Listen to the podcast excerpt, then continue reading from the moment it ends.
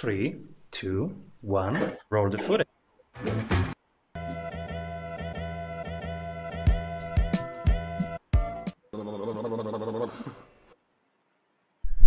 Welcome back, everybody, to the Strategy Sprints podcast. I'm your host, Simon Severino. And what if you could hang out with sprinters and ask them about their problems, their workflows, and their solutions?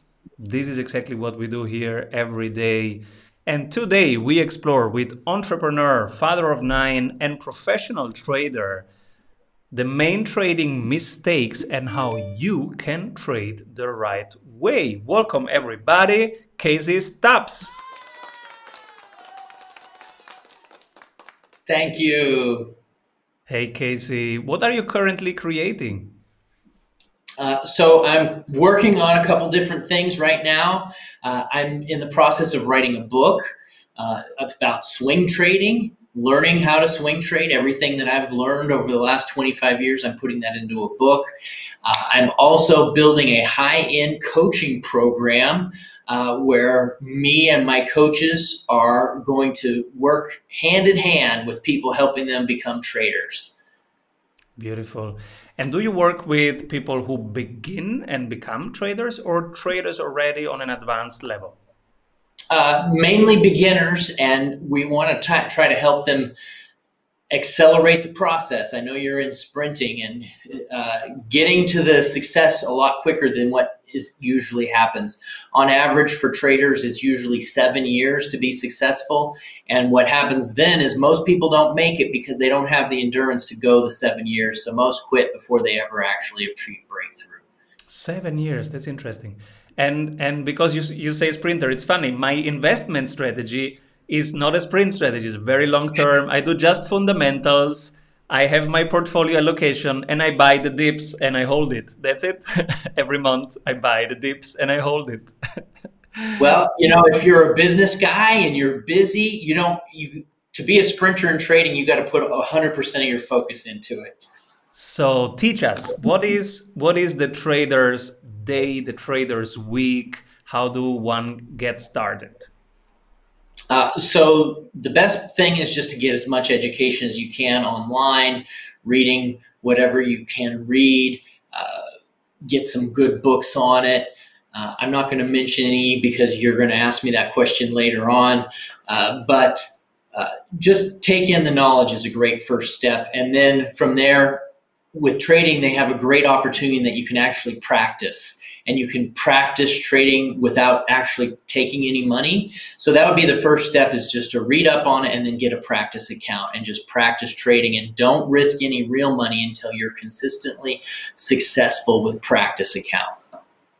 And what happens in these first seven years? What are the learning stages, the things one needs to learn? Uh, well, what usually happens is that uh, the reason people don't succeed is because money is involved, and it's very emotional. Uh, when you do something with money, it can impact you in a big way. Like if you lose a trade or you lose a lot of money, it really has a psychological and also an emotional impact on you. And for a lot of people, that's just too much for them to handle because they haven't learned to handle their emotions. And as a trader, I've uh, lost a lot of money, and it's very difficult to deal with. It's very difficult to rebound.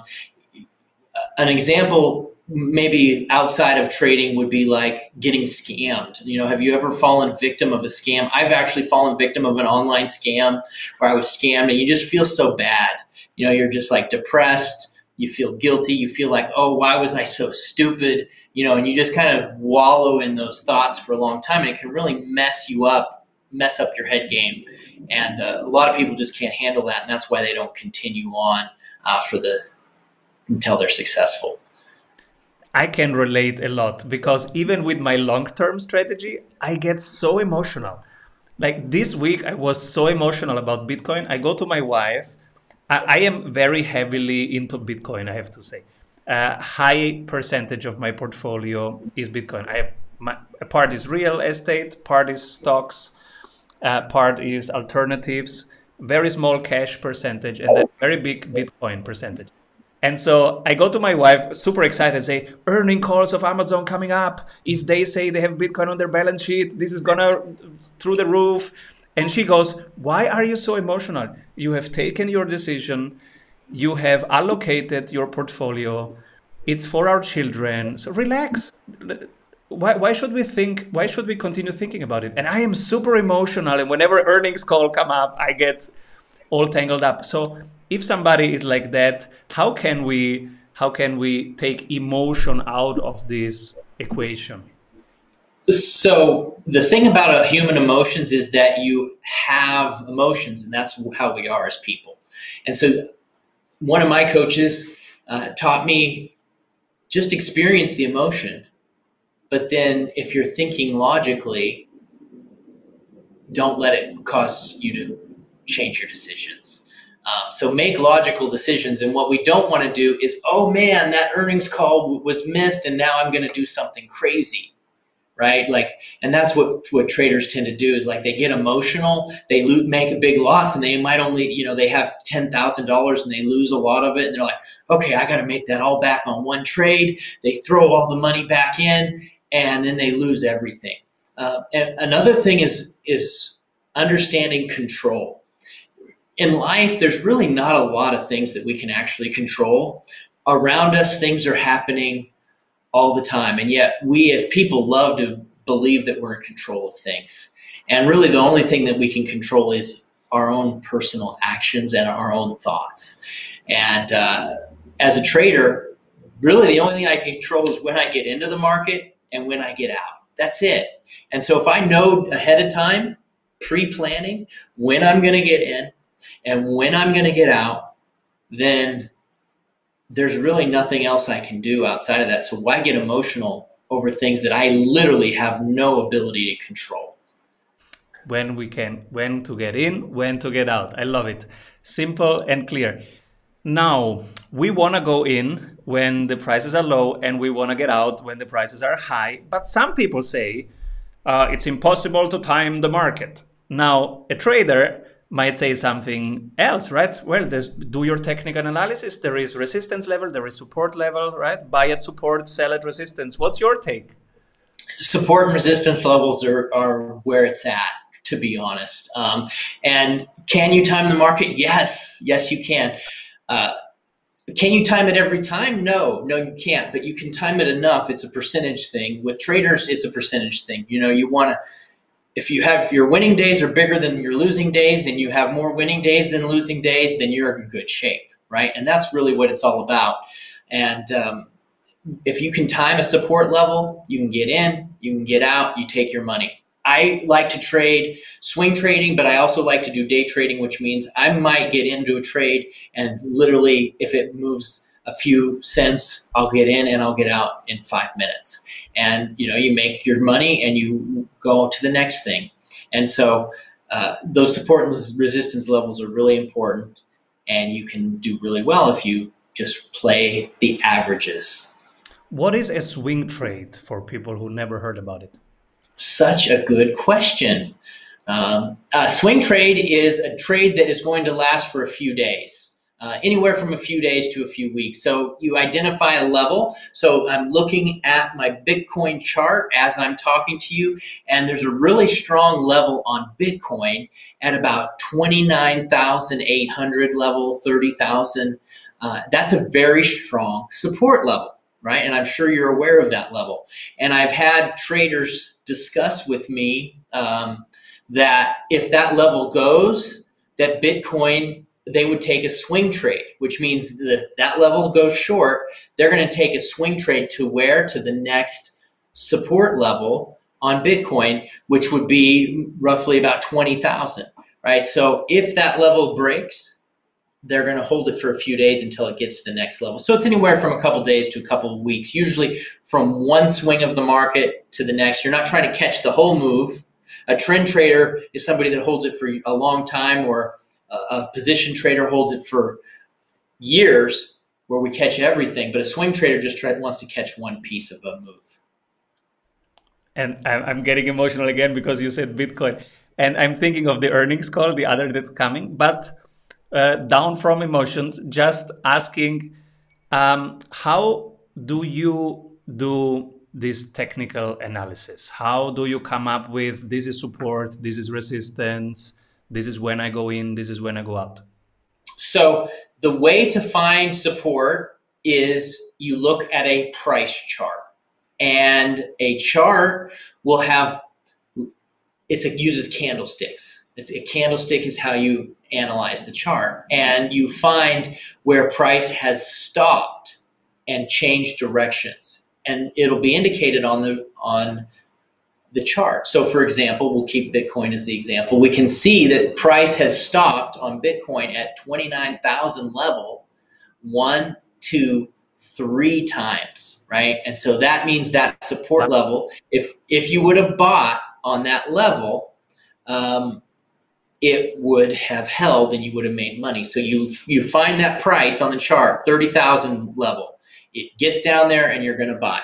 Now I'm looking at Bitcoin now, it's pushing forty, and the forty and the forty-two thousand is a resistance level. So as a swing trader, I'm saying, okay, Bitcoin, I'm thinking about selling at around the forty-one thousand because I think that it's gonna break, it, it's gonna move lower, and it could go from, from forty to thirty again.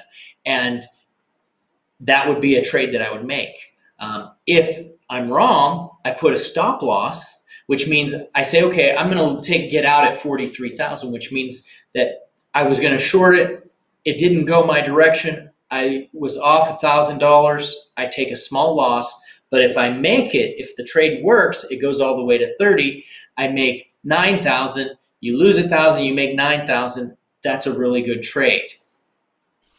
And that's, so you do that line and then you know it's a support level if it will bounce back up. And you know it's a resistance level if it will probably bounce back down and not get through. If it goes through resistance, resistance becomes a support, which I find fascinating. So what is the, the science behind it? Uh, how, how can it be? Is it reliable? And how, how is it that it's so reliable? So the science behind it is that you've got millions of people that say that this is how it works. And so everybody is buying and selling on those prices. And I look at the markets like an auction.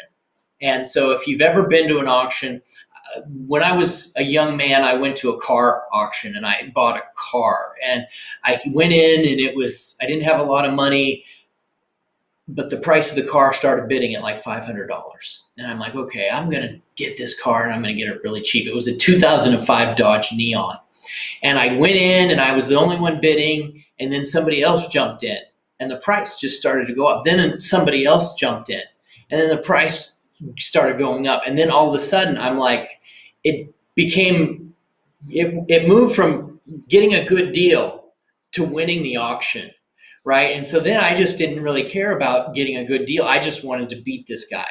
And so emotional buying takes place, and I, the price kept going up and going up and going up. And thankfully, I didn't get the car because it, I, it just was more than what I could afford. Uh, but that's how the markets are moving. It's buyers and sellers are battling. And when they see that levels, there's all the buyers are trying to push the price higher, all the sellers are trying to push the price lower, and eventually one side wins. Some of the guests that we had already that were in investment, they said that they they gave some investment tips already to their kids who are thirteen years old, nine years old even. You have nine children. Do you talk to your children about trading? Uh, I do. I don't really talk about trading. I'm more of a, a long-term investment with them until they get older. Um, my oldest daughter is twenty-two, and she works for me, and she um, trades in the sense of I'm every every month her and I pick a stock to add to her portfolio, and then she just puts a percentage of her pay. And what's amazing is you just using that strategy, she has tripled her money in the three years that she's worked for me. But I figured she started when she's eighteen. Uh, by the time she's twenty-eight, thirty, she's going to have a very nice portfolio if she can be consistently do this. And my son, who's fourteen, I just started doing it with him as well. Uh, I'm starting younger with him now. And here's, I'll, if you're interested, I can share a strategy that I use to pick stocks that I think works really well. Yeah. Uh, okay.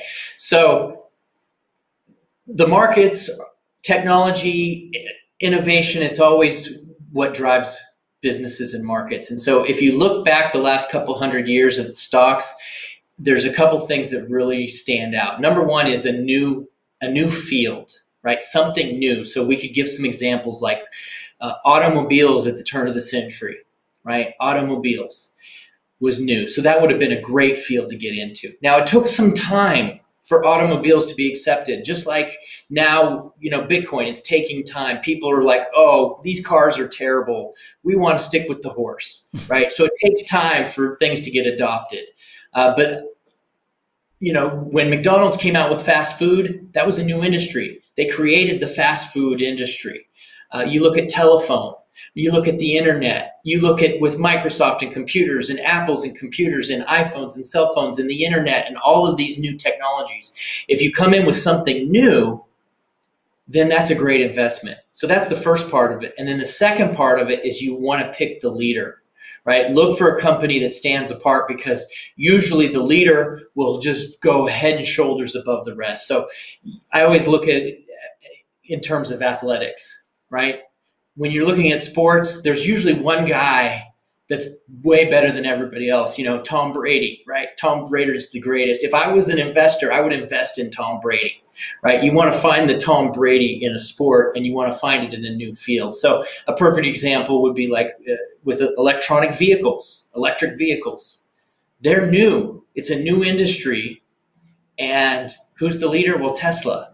So that is one of the strategies that I teach my kids to get involved in, to get them some really good growth rates. Can we be also too early? Um, like I am in CRISPR since eight months and it's still waiting to start. Everybody knows it's the technology of the future, of the future, but it's it's taking forever to start. Or Bitcoin is similar, right? Well, with that particular strategy I talked about, you want to look at the revenues too, as well. Um, if their revenues are growing, then eventually the the the company's going to take off. And Tesla was a great example of that. You know, Tesla, the stock didn't move for a long time. When when when it first came out, you know, everybody was talking about it. They were talking about electronic vehicles, but this that's why if you do a a, a constant buy-in on these, like I teach my kids, I put in fifty dollars a week, one hundred dollars a week, whatever you can afford, just put it in, because you get it low.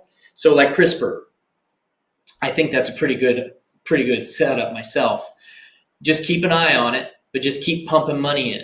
one hundred a week, one hundred a week, one hundred a week while it's cheap. Because then when it takes off, it's going to really take off. And you're, if you're adding one hundred a week when it's going up higher and higher and higher, well, that's not going to really help you much. But adding that money in when it's low, and then when it explodes, that's when it'll really pay off for you. Beautiful. And I'm so curious who you pick for the strategy award after one word from our sponsors. Hey, if you like the tools, go grab them for free at strategy sprints dot com slash tools. When everybody's zigging, this person is zagging, but from your perspective, they're doing the right thing. Who do you give the strategy award to? Uh, well, I would give this award to uh, Perry Marshall, and I just was introduced to him not too long ago. He wrote a book called eighty twenty Sales and Marketing. I read that book. I was really blown away. And uh, his concepts, I mean, they're not, he didn't invent them, but just focusing on the top percentage of performance in your business and even in trading, you know, find that trade that really works and do more of that. Find the thing that really works, cut out the rest. Um, and so his influence with me on that was really, really uh, helpful. Beautiful. He was here and he shared so many cool things. In the morning, his morning rituals are reading very old books instead of the death scroll. That he, that's how he calls reading emails in the morning. He's he's super smart. That book is an amazing book. But also he, he as a person is a super interesting human being. So listeners, if you want to go deeper into Perry Marshall, check the episode of the Strategy Sprints podcast with Perry Marshall. It's amazing. And what are other books that inspired you? Uh, so you had asked for three books, so I was thinking about it. I might, yeah, I'm, I'm going to keep it with three. Uh, so the first book I'm going to mention is called The Purpose Driven Life. Uh, that was written by Rick Warren, really good book. It's a, a Christian-based book, uh, but I read that sixteen years ago, and it totally rocked my world and uh, changed my life forever. So really solid. Uh, another book I'm going to put in there was the one I just mentioned, which was Perry Marshall, uh, eighty twenty Marketing, uh, Sales and Marketing by Perry Marshall. And then the third book is How to Think and Trade Like a Champion by Mark Minervini. Uh, Mark is a championship trader, traded millions and millions of dollars, and his uh, insights, his strategies, everything that he teaches in that book is really on point and has been a great influence to me. Wow. And the principles in that book can be applied by people if they read it? Oh, absolutely. Uh, yeah, if you want to trade, you really should grab that copy of that book. Super cool. Now that we have talked children, uh, where do you think will Bitcoin be long term? Uh, so long term, I'm pretty excited about Bitcoin. Um, I think that the great there's some it has some really good things going for it fundamentally. Not even talking about charts. Um, if we look at Bitcoin, I compare it to gold a lot um, because it has to be mined like gold. It you know it's in, in the, gold has been around as money for thousands and thousands of years. Uh, since the beginning, basically. And it's hard to get gold. You have to work for it. It's not like today's dollar where you just click a button on your computer and it instantly shows up in your bank account. Gold really requires a lot of effort. You have to buy the land, so that costs a lot of money. You have to uh, dig the land up. You have to buy all this equipment. You have to process it, refine it, and send it out. A lot of manpower, a lot of money, a lot of effort to just get just a small bit of gold. And Bitcoin's the same way uh, because you have to buy computers, you have to buy supercomputers, you have to buy uh, these massive warehouses and the electricity to run it. And so that in itself gives creates a lot of value for gold, for Bitcoin, just because it's a created thing. The other thing about Bitcoin that I find is really fascinating and, and good for long term is the fact that it's limited. Uh, I forget the number, but I just looked it up, but we're really close to reaching the max amount Nin- of Bitcoin. nineteen million of twenty-one million, I think. Right. So we're close. And so when that hits, I expect the value to really go up as long as the market is still there and people still find a, a use for it. Uh, some of the other great things about Bitcoin is the the person-to-person transfer. So easy to send money. You know, using banks is such a hard process. You got to, if you want to wire somebody money, you got to do all of these difficult tasks. And it's so hard, whereas Bitcoin, it's like, click, send the money. Um, and so that in, it, in itself makes it really useful. So I think long-term, I can't predict a price, but I think it's a great long-term investment. And as a trader, uh, whenever it hits a support level, I'm going to be someone looking to buy Bitcoin at all the support levels, which means a floor, which means going down to a level where price has been before. We have heard two hundred fifty K as one price. We have heard seven hundred fifty K. We have heard one point two five millions per Bitcoin. If if you look at the macro potential, um, is there is there any number that resonates more with you, knowing that it's hard to know numbers? Uh, honestly, not. I don't. I can't think of a number. The market can go where it's going to go, and it's based off of emotion. It's based off of traders moving those markets. It's based off of money flow. You know, what happens with a macro, and I'm not into the into fundamentals that much, but what happens is people move money in and out of sectors, right? So when Bitcoin gets really hot, all those big whales, the big money people, they then roll their money into another sector that looks more attractive. And that's why we see ebbs and flows. So there's just so many different variables, and we don't know when those things could happen either. Timing. I mean, if this twenty-nine thousand level goes, I could see Bitcoin going to twenty thousand, and then there's another level after that where it could go down to fifteen thousand. So Bitcoin could have another two or three year drought like it did on the last time, or maybe even longer. Uh, so, you know, you just got to look at what the market is doing and follow what the market is telling you. Looking forward, what excites you about your own business that you run? Where do you see your business in three years?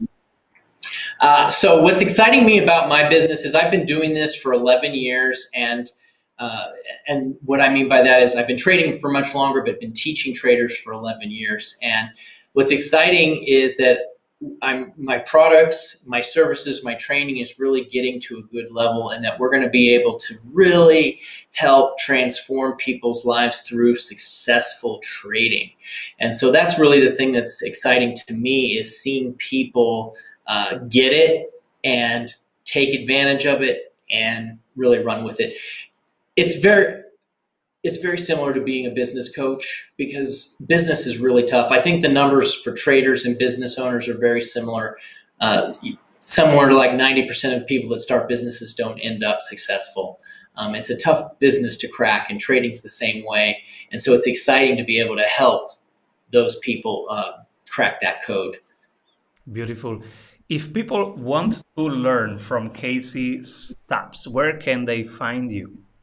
Uh, well, I have a couple different things. My main area is my website, trading strategy guides dot com. And uh, I have a lot of different strategies on there that I teach. And so that's the main way to get in touch with me. I also have a podcast called the How to Trade It podcast. That you can get a link to that podcast on my website, Trading Strategy Guides. Uh, and so those are the two primary ways to, to get access to my services and see what I'm up to these days. Who should be my next guest? Uh, well, I was thinking a lot about that, and I was going to recommend Josh Long from the Bottleneck Breakthrough. I've worked with Josh, listened to his podcast. He's a great guy, and he's really good at solving business problems. Oh, wow. And we need solutions to business problems. Who doesn't need it? Beautiful. Thank you so much, Casey, for being here and uh, sharing your wisdom, your knowledge with us. Please come back soon. Thank you, Simon. It was a great honor. Avoid trying to do thousands of things that doesn't work. We have two hundred seventy-four templates for your business success. Reach your ambitious goals with one-on-one sprint coach. We double your revenue in